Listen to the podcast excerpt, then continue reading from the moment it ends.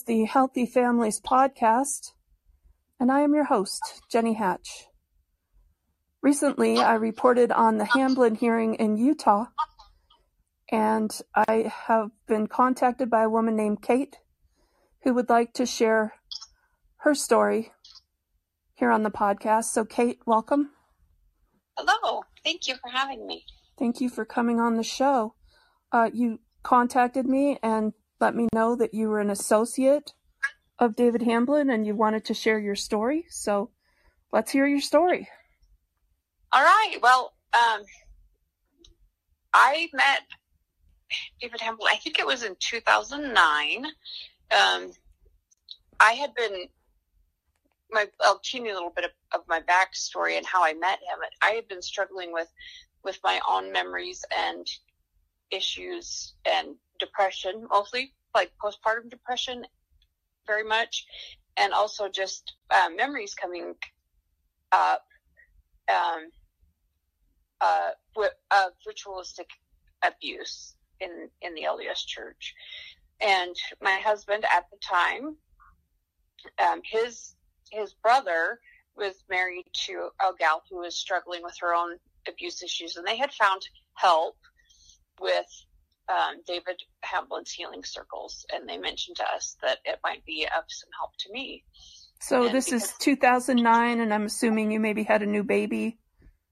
Well, 2009. No, my baby was like three. I think I had I had a, a four. I'm sorry. I had a lot of um, a lot of health issues, a lot of mental health issues, and a lot of struggles. Um, which I believe were all a, a, direct result of the trauma that I had been in, in through as a child, um, being abused, ritualistically abused as a child.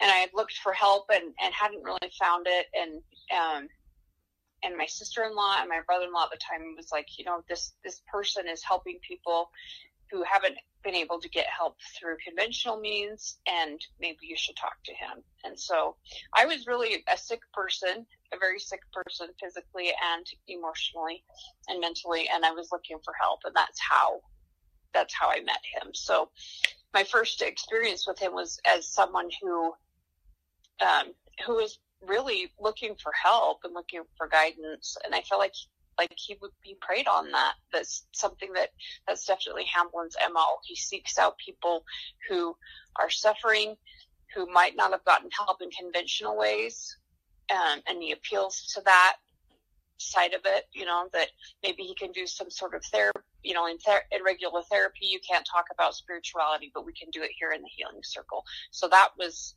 that was kind of um, how I was led led into it um, with my with my ex husband, and it was through his brother and his brother's wife. So that was in 2009, um, and then I think about 2009, and so I started going to his healing circles and um, became associated with other people that were were doing the same thing. People who were were hurting and had issues and wanted help. That that's what all of us were, and um, you know, we hadn't found help in in traditional in a traditional sense, I guess. You know, a lot of us had had, had trouble with our um, with a counselor or or even with traditional um, like our bishop. Most people, most of them were LDS, you know, looking for help from our bishop, and our bishop didn't understand. And Hamblin really presented this this idea, you know, that he he knew more about healing and that he could help spiritual healing and integrate part, you know, his parts, um, his whole parts philosophy, and that he could help you be whole and heal and move away from that. So that's how I got involved with it, and and it was really at a time when I I was really hurting and I needed a lot of help, and unfortunately, instead of getting help, it just it just made my situation a whole lot worse because Hamblin's whole premise is predatory, I believe. You know, he, he preys on people that are hurting and uh, he exploits their pain. And were you aware when you joined around that time that he had been you know, kicked out of psychology for abusing his patients. Did you know any of the backstory? No, no, no, no. I didn't know any of that.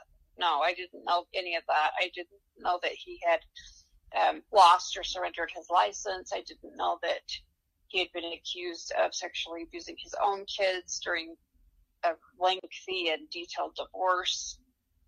Um, I didn't know any of that. It was just presented to me by by David as like we do things differently here. We we recognize the Holy Spirit in in healing and that and that's the only way we can heal. And so it sounded good. It sounded like, yeah, that's this is what we need. We need somebody who who recognizes that healing happens through uh, through our faith and and also has knowledge of of you know psych, psych, not necessarily psychiatric but psychological conditions you know? So no i it was never i i didn't know that anything about his past and and his his situation. So, did he present as a faithful member of the Church of Jesus Christ of Latter Day Saints because he was excommunicated? Uh, no, he didn't really. He didn't. He didn't. He didn't present as a. Um, he, more like the LDS Church had gotten off track. You know, like that he was doing. You know, with his first book, The Righteous Branch, that he wrote, um, it was about how how the the mainstream LDS church was kind of gotten off the rails or gotten, you know, had lost the truth of of the gospel according to Joseph Smith and um, and the founders of the church. So no, he he didn't he didn't preach that he was a a practicing member of the Church of Jesus Christ of Latter Day Saints, and he let he let people know that that he believed they were they were lost. You know, they they had gotten sidetracked, but that the true healing and the true gift and the true priesthood, you know, that he had that he had knowledge of that. So that's what his first book, the the, the righteous branch, was about. And then he had another book um, during the time that I was associated with him about the Book of Mormon and Mary, um, where he kind of, you know, Hamblin just kind of cherry picked whatever suited him from doctrine of the Mormon Church. I see that now. I didn't then. You know, at that time, I was really, I was really seeking and searching and hoping for some sort of help for what had harmed, what happened to me. And I didn't recognize that what he had done is just kind of like cherry picked theology from Native American teachings, from um, Church of Jesus Christ of Latter day Saint teachings, from Catholic teachings, um, especially when it came to Mother Mary or the Virgin Mary. He just kind of cherry picked whatever suited his agenda at the time. Um, so no, he, he wasn't he wasn't active in in the Mormon Church, but I didn't know that he had been excommunicated. I I was kind of led to believe that he had left it because they had gone astray. Okay. And about when did you realize it was not helpful working with him and you probably should move along?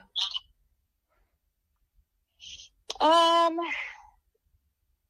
you know, it was really a difficult thing for me because I, from the very beginning, I wanted it to, I wanted it to be helpful and it felt like that it did at first. You know, it felt like talking about things it was presented in his healing circle that that they're not afraid to talk about anything, that there's nothing taboo, that you know that we could talk about our deepest hurts and pains, and and and that that it can be healed. And, and I wanted to believe that, and that seemed really refreshing to me because I kind of had come from a situation where there was a lot of shame involved in in sex abuse and that it was something that we didn't want to talk about or that we only talked about in certain situations and, and you know we don't we don't you know a lot of hush going on. And so that it, at first it seemed like this is really good you know they we could talk about everything and lay it out. And so at first it, it it seemed kind of freeing to be able to talk about horrible things that had happened. Um, but then I realized like getting talking about it and bringing it up and being led by Hamblin and his healing circles to repeat what had happened or to, you know, it, he was doing hypnotism really is what he was doing. And he was, he was taking people's traumas and talking about them over and over and also, um, repeating them, you know, but, and that, that's not helpful. So at first, I guess maybe for a few months, I was like, yeah, this is, this is super refreshing that we can all, you know, we can lay it out on the table and we can talk about things that have been hushed and we can, you know, everybody's voice can be heard. Um, and that's what, and, and it will heal us. And then as it went on, I was like, you know, I don't, I don't think it's necessarily healing to, to keep talking about, um, specific events or actual instances of, of abuse and then re redoing it, you know, or, yeah. or reenacting it. You start to wallow in it. Yeah, you do wallow in it, and and I'm not I'm not saying that that that certain. I mean, there is a time and a place for dealing with memories and and hearing people's experiences it's really important to honor and listen to people's pain and hurt but i personally believe it doesn't do any good to just wallow in and talk about and and relive and reenact our traumas. I don't, for me personally, it's not healing to, to revisit it over and over. So well, at first I, i I thought like that was healing. And then, and then I was like, uh, you know, what's going on here where we can't ever get past a certain. Right. What's the goal? What's the goal? Yeah. yeah. And I know now that the goal for Hamblin was to hear where people have and hear where people have been harmed and traumatized and then to prey on that yeah. and to and to exploit it and make it worse. So I guess maybe a few months into it, I was like, eh. You know, at first it, it seemed really freeing, and then it felt just like, wait a minute, this is not going in the right direction. But, um, you know, he's a, he's a really powerful person, and I was in a situation where I I was really beat down and I was really sick and I was really really vulnerable and um and he he definitely preyed on on that part of me and exploited it. Well, I got to share with you something that I'm feeling like I should share right now. And um I started healing in 2001 after my brother died and uh, his death kind of brought up my memories first of fa- family pattern sexual abuse. Mm-hmm. And I healed that, worked on that for like 10 years in a variety of different ways. And what I realized as each new layer of memory came up, I was brought back to the age I was, the circumstance that it happened in. My life just sort of organized itself to help me reconcile through the things that were happening in my day to day life and I would find myself in a frame of mind like I I was a two year old, just right. re- remembering, or a seven year old. And in that mm-hmm. childlike state of mind, you do have a tendency to want to go out and shake people and say, "Do you know what happened to me? Will you right. listen to me?" And so you're desperate to have someone believe you and validate what what just happened. But the people in your day to day life are not trained. They do not know what's going on with you, and it, it frightens them. And so I learned to be more private and not overshare. I right. continued to do most of the reconciliation work on my own. And I mm-hmm. found it very helpful when something came upon me to just excuse myself from my family and go up to my bedroom, start placing essential oils all over important reflex points on my body, my temples, a couple of drops here, my the tips of my fingers and toes over my heart. And then I would just lay there and pray and sing okay, let it reconcile, give it a nod. Okay, this happened to me. I found that highly beneficial, more beneficial than spilling my guts on a therapist's couch. Right. Or, like you say, wallowing in it with other survivors. I'm not, right. knock, I'm not knocking group therapy. No, me either. Me either. It has a place. But this was better for me. It it was less expensive in terms of you know therapy here now is three fifty an hour you know? I'm really grateful that you found what worked for you with that. I would say I would identify with you and share my what worked what really worked for me and my healing um, was being in nature and also um, like you, the you said the essential oils helped you and I'm really I'm glad you found that. For me it was it was creativity, it was my handwork, my knitting, um, being out in nature and in the sunshine, connecting with the earth, that sort of thing has helped me heal. And I think healing is a very individual thing. You know, what works, it's not a one size fits all, and what works for one person doesn't work for others. And, and healing modalities, I think there's, you know, there's, there's good and truth in, in all of them. And if you find one that works for you, go for it for sure. But the healing that that that David Hamblin uh, perceived or you know purported to offer was it wasn't true healing. He was he was manipulating people in their most broken and sad and harmed states, and he was manipulating them to his own well, end. Fiona Barnett in Australia claims that this is a form of reprogramming, meaning you've Mm-hmm. been you've been programmed as a child to think and believe a certain way. And if it appears that you're starting to heal because you're starting to remember, there is a group of people out there who are reprogrammers who want you to go right back into that dissociative childlike state because you're more easier it's easier for them to control you and, Right. and they don't want anybody waking up to what they're doing. And so I believe they have people like David Hamblin at the crossroads of various places, survivor networks, legal firms where you supposedly get help. I think there's even people in law enforcement and in the various hospitals who are kind of there at the crossroads watching for people who've been ritually abused and how can we mm-hmm. gaslight them and reprogram them. And then I Yeah. think there are legitimate healers out there who just want to help. And yeah, your I think there are two. your job as a as a person who suffered these crimes is to ask to be guided to those who will really help you. And then if you are in a situation where somebody's truly messing with you, um, to extract yourself, get out if you can. So how Right. did how did you extract yourself from this situation?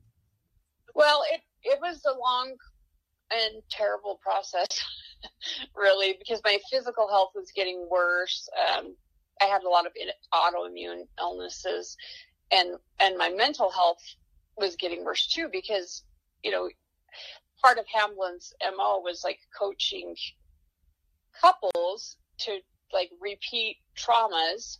You know, he he made us believe that he led us to believe that that my ex-husband at the time like reenacting my traumas that had happened to me as a, as a kid but with my spouse at the time would heal me so if we if we redid the traumas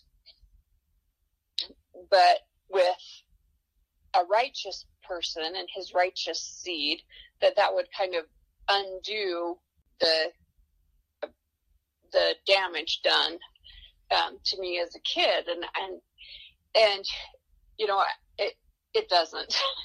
It doesn't. Repeating traumas does not does not heal us, and and it put us in in a really difficult situation with my you know my, my ex husband and and myself both. You know, I remember when we we would talk about something and and Hamblin would say, well, like okay, this is a memory that Kate has, so now you guys need to to redo it, um, you know, basically instruct us to reenact it, but with, with, but with, with my ex-husband, um, you know, his righteous seed would undo it. So it, it didn't help at all. I was getting sicker and sicker because my traumas were being repeated and my body was getting sicker.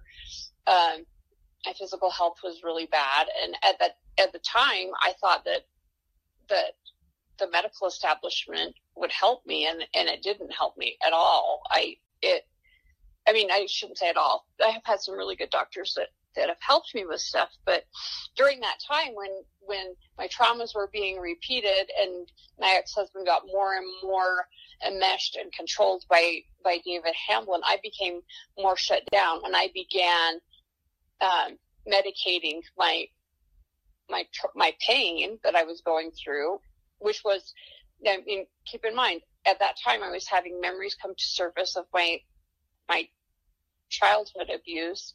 I would share that with my husband, who then would share it with Hamblin, or we would share it at the healing circle, and then it would be repeated. And so it was really damaging to me, and and I was medicating my feelings with pharmaceuticals to, to try to survive. You know. Yeah. Well, and let me insert here. I personally believe the mental hospitals, psychiatry, and the pills are helpful in a crisis. Yes, that when when you're in a mania or a psychosis or a suicidal depression, they can provide a bridge to a better place. That short term is very helpful. Yeah. But for long term healing, I personally believe the side effects are not worth the supposed cure. And I so agree. if you're working with a doctor who says, oh, you're going to have to be on this drug for the rest of your life, I reject that. I believe that's a pharm- pharmaceutical talking point. I, yeah, be- I yeah. believe long term healing is found in quiet living, good nutrition, sleep, and just right. recognizing your triggers and trying trying to manage uh, not being set off. You know. I would agree with you on that hundred percent. So, so uh, how I left Hamblin's, um, how I left all of that was, you know, it just got it got worse. You know, I I was looking for help. Instead of getting help, I got more more traumas um, because of I was completely overwhelmed with the traumas that were going on. I was self medicating and um, became addicted to pharmaceuticals, and so I I went to a um, how it ended, and I and I left is I went to um, I went to a detox facility and I went to treatment for addiction to pharmaceuticals. And, and that was really, really a good thing for me to do because uh, up to that point, my head wasn't clear because I was on a bunch of medication, you know, and, and it, I didn't really see what was, what was happening so much. And it's important for me to, to, to say too that, um, David Hamblin is somebody who enjoys or and or practices putting people in, in an altered state of being, whether through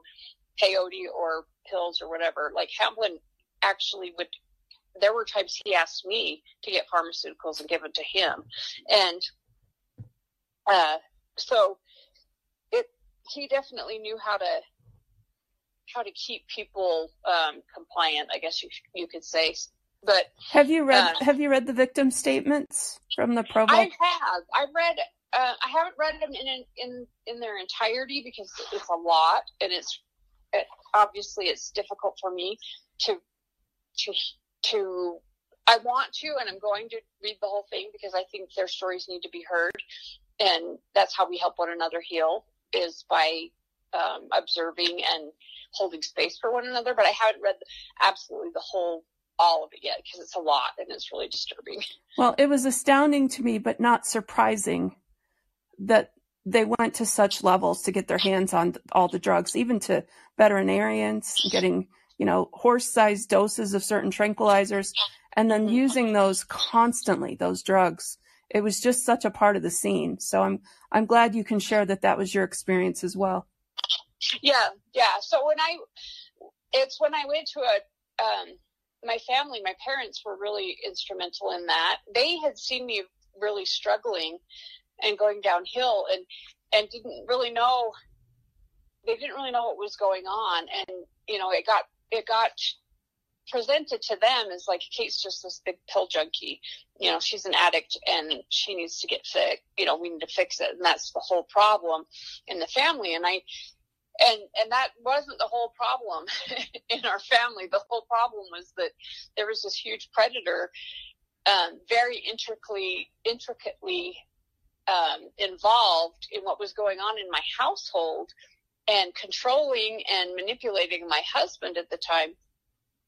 And uh, and yes, def- definitely the the my medicating my pain had had a part in it, but that wasn't the only problem. You know, it I think it got um, presented as like Kate is is the problem here because because she's a, a junkie. When really what was going on is that I I was trying to come to terms with a lot of abuse that had happened to me as a child, and in doing so, um, I got wrapped up in another abusive situation. It's so and, it's so easy to blame it on the booze and the pills. Right, right. But you know, I went to. I'm really grateful that I went, and um, I learned a whole lot about myself, and I learned a lot about trauma and how so many of us that that have been through abuses and traumas um, develop addictions as a way to get through our lives because it is really painful and we don't have a safe place to talk about things and and process our pain. So I'm really I'm I'm super grateful that I did and I you know I um, I'm grateful for the the good people in in in the recovery community that that really helped me through all of that. But that's how, anyway, that's a long story, but that's how I got to um, get away from that is that everything kind of came to a head in my in my relationship with my ex-husband where he was he was like his position was like yeah she's just this big huge mess and uh, a complete junkie and and I'm sick of her and I was like yeah I'm I'm I, I'm a big mess, and the reason I'm a big mess is all of my traumas are being um, re- redone and rehashed and played out in a relationship that should be safe. I should have been safe with my husband. He should have, you know, our husbands should speak up for us and protect us and help us. And my husband got manipulated by David Hamblin into believing that reenacting my traumas was healing me. And when I put a stop to that and said, no more, I'm not doing it, no more, um, then that was the end of my marriage. He, you know, my ex-husband and I had a, had a discussion and I said, are you, are you, you're not ever going, this was after I went to a treatment facility. I said, you're not ever going to, um, stop associating with David Hamblin, are you? And he said, no. And I said, then we need to get a divorce. And what year was that? I was in 2015 or, or 2014. Okay. So has anything changed with him over these last few years? My ex-husband? Have you, I mean, he's obviously got to be aware of what's going on. Oh, I'm sure he's aware of what's going on, but I don't, I don't even really know. I, um, when I divorced him, I, I was in such a broken down, I mean, really, Jenny, it's, it's a miracle that I'm alive. I'm sure. Because because my my family of origin, you know, my parents and my sisters and even my children at the time really believed that I was just the big problem, right? Right. Like, like Kate and her addiction is the big problem, and if we get her fixed or we get rid of her, then everything will be fine. And so I I moved to a town a couple hours away.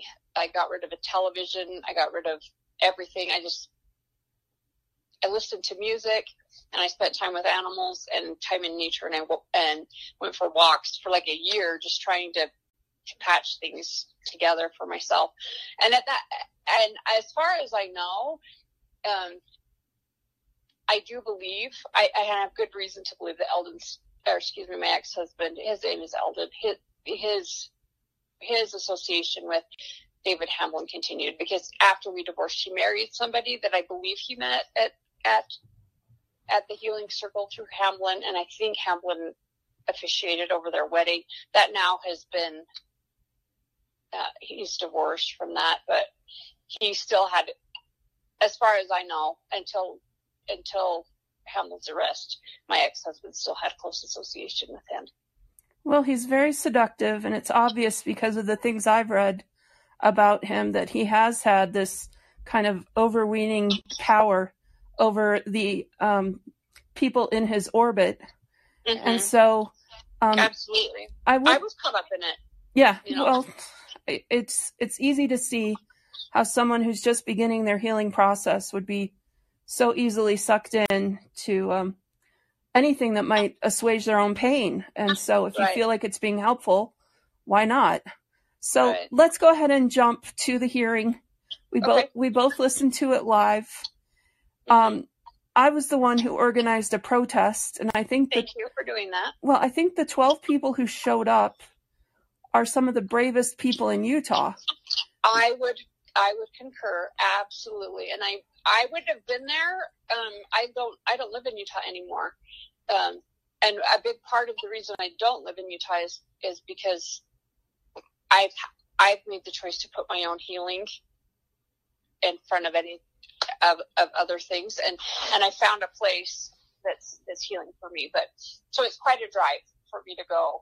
Yeah, it's Right. it's an eight hour trip for me, and Same. That's about how about how long it would be for me too. But I want to thank you for that, and I wanted, I really, I really want all of the people to know who showed up at the courthouse in Manti that I deeply, deeply appreciate them.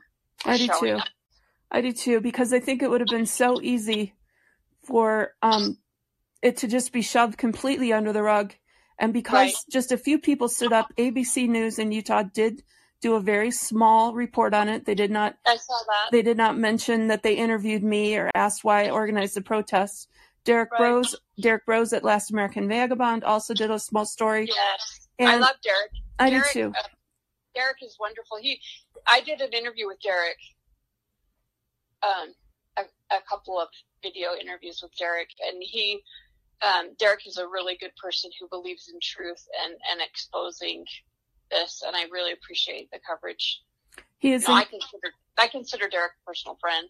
he is incredibly brave and fearless and um, he's willing to stand with the victims and not, he doesn't shy away from any difficult reporting. So he's a hero in all this. Most most of the individual journalists on substack and other places around the web backed away from this story when all of us were sent cease and desist letters from a law firm in utah they Right. definitely quelled my reporting because i became concerned about a lawsuit and then goel showed up on investigations and ritual abuse and started banging out these reports that were just so mind-bogglingly Right. good that I was like, well, I guess I'll I'll jump back in. He he definitely emboldened me with his his Troy, his Troy and I were talking about like who do you think Goel is? I know. Like I I think he must be an angel. I mean, I don't know. he he's definitely he's definitely got the skills that I wouldn't Yes. I wouldn't even aspire to in terms I, of I have such deep gratitude for Goel and and the work that he's he's done on this case and and the you know the he's just stalwart and true and steady and that's what's going to take for this well, I think all this to become uncovered. I think it would take, you know, I would love to see like a thousand other individual investigators crowdsource this story the way that other crimes have been Right. crowdsourced on the web. It hasn't quite hit that point yet, but I'm predicting that it will. I'm I'm hol- I'm holding on to the hope that it will, and, and you know, Jenny, I I'm gonna stand. Um, it's a really hard thing to do. It's a really difficult thing to do, but I'm done with being scared and being hushed and being told that you know I, that I shouldn't talk about certain things. I'm and I'm just I'm completely done with systems, many systems in Utah and around the world, uh, protecting predators and shaming victims. Yeah. I'm sick of it. Well, and I've I've felt that there was so much shame tied to this situation in terms of people who are members of the Church of Satan, the LDS version of it, being embedded in our institutions at BYU and the Mormon Tabernacle Choir, and perhaps even in church leadership here and there, and the individual families and people who've been involved in all this for generations. There is so much shame that it's it the knee jerk reaction I think of our people, and I'm talking the Mormon people, is to Right. just just not talk about it. Let's shove it under the rug. The church can't handle it. Look at all of our kids leaving the church. We can't handle it. It's too big. It's too messy. Let's just Right. hush it up. If that is your position, you're listening to the show right now, and that is your position, that is not Heavenly Father's way. No, no. His way is truth and light.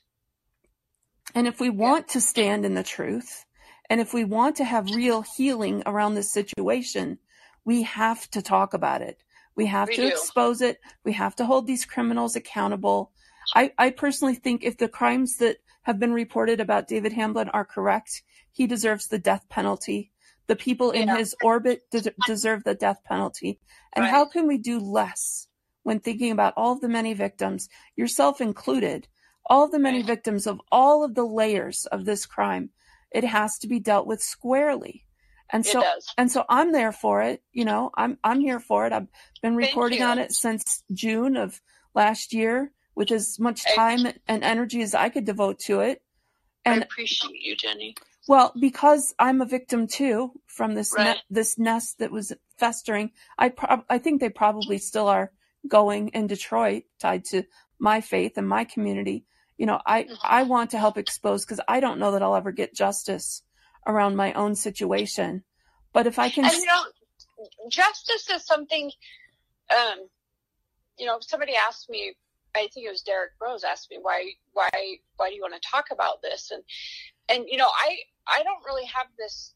I'm not carrying a banner for justice. You know, I'm not necessarily looking to prosecute people or or see them uh, or, or or see justice be served. And I, I'm speaking up first and foremost for my own healing process, and second for people who who can't speak for themselves. It's been said that I, I that kind of got twisted a little bit. My some of my words I think have been twisted a little bit.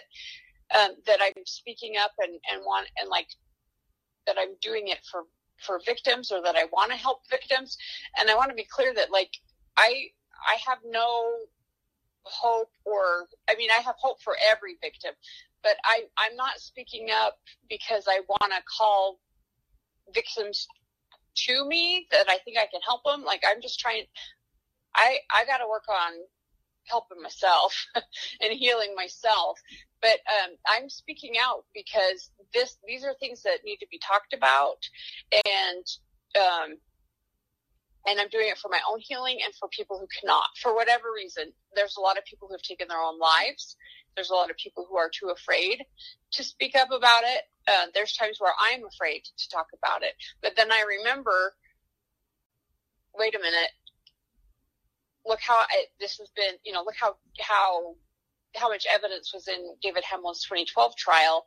A confession. We have a confession, and it didn't even get.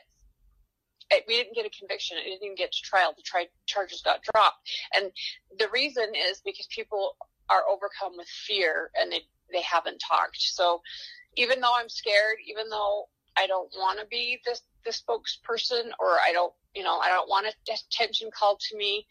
If it's necessary for me to speak out, again and again, I'm going to do it. Yeah.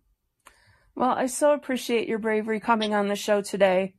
Mm-hmm. I'm we were you. all a little bit demoralized by the judge's decision to let him out on bail. Yeah, I you know I was really sad.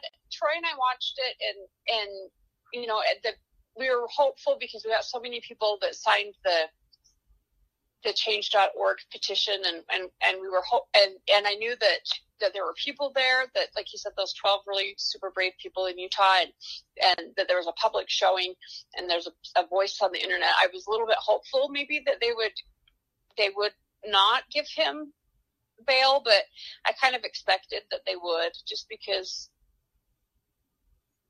so you know there are there are powers that be or people that are that are really trying hard to silence this I And- don't think they want his case going to trial they don't because they Yeah. don't want the spectacle of the media asking questions about what he did.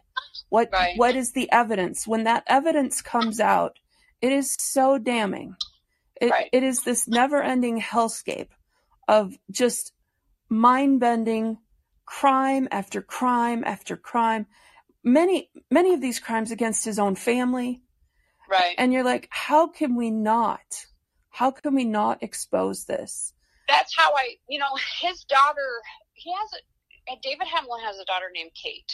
And during that 2012, um, the 2012 case, I went to those, those hearings and, and I sat with my, my ex-husband and members of our, of the healing circle, and I and I watched her, and I thought, she is so brave. Like she is so strong and so brave, and I didn't know any of the, like we I didn't hadn't read any of the um, victim statements or anything, but I remember looking at his, his daughter that I share a name with and thinking, she is really brave and she deserves she deserves for me or for any anyone else to stand up and and say let's hear let's see what happened. Let's hear what happened.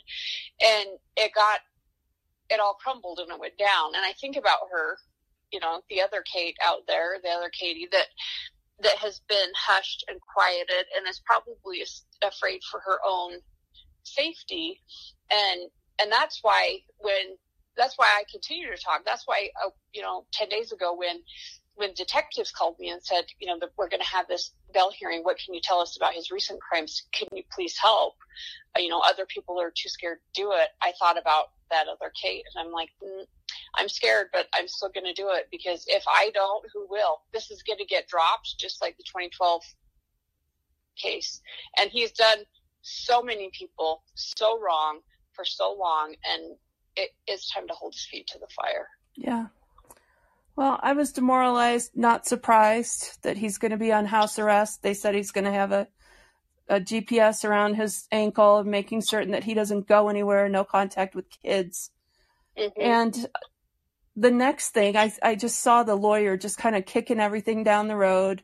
May, we're going to have a hearing to hear when we're going to schedule the court date. I know they're trying to get it dismissed. They've been trying to get it dismissed from the very beginning. And this is why I felt it was so important to get those victim statements published. I didn't right. I didn't consult with anybody. I didn't ask anybody's opinion. Should I do this or not? No, let's get these out there. These are the evidence. This is and when that um, attorney contacted me to tell me to cease and desist, they claimed that I had doxxed these these girls and oh shared their names and their you know, it's like I didn't do any of that. All I did was share their statements. And there was tons right. tons of redaction in the statements by the Provo Police Department. And if my feeling is if the journalists on TV can have these statements and make reports on them, then the people should have them too. No gate, right. no right. gatekeepers around this evidence. Right, and we should ha- we should know the whole story.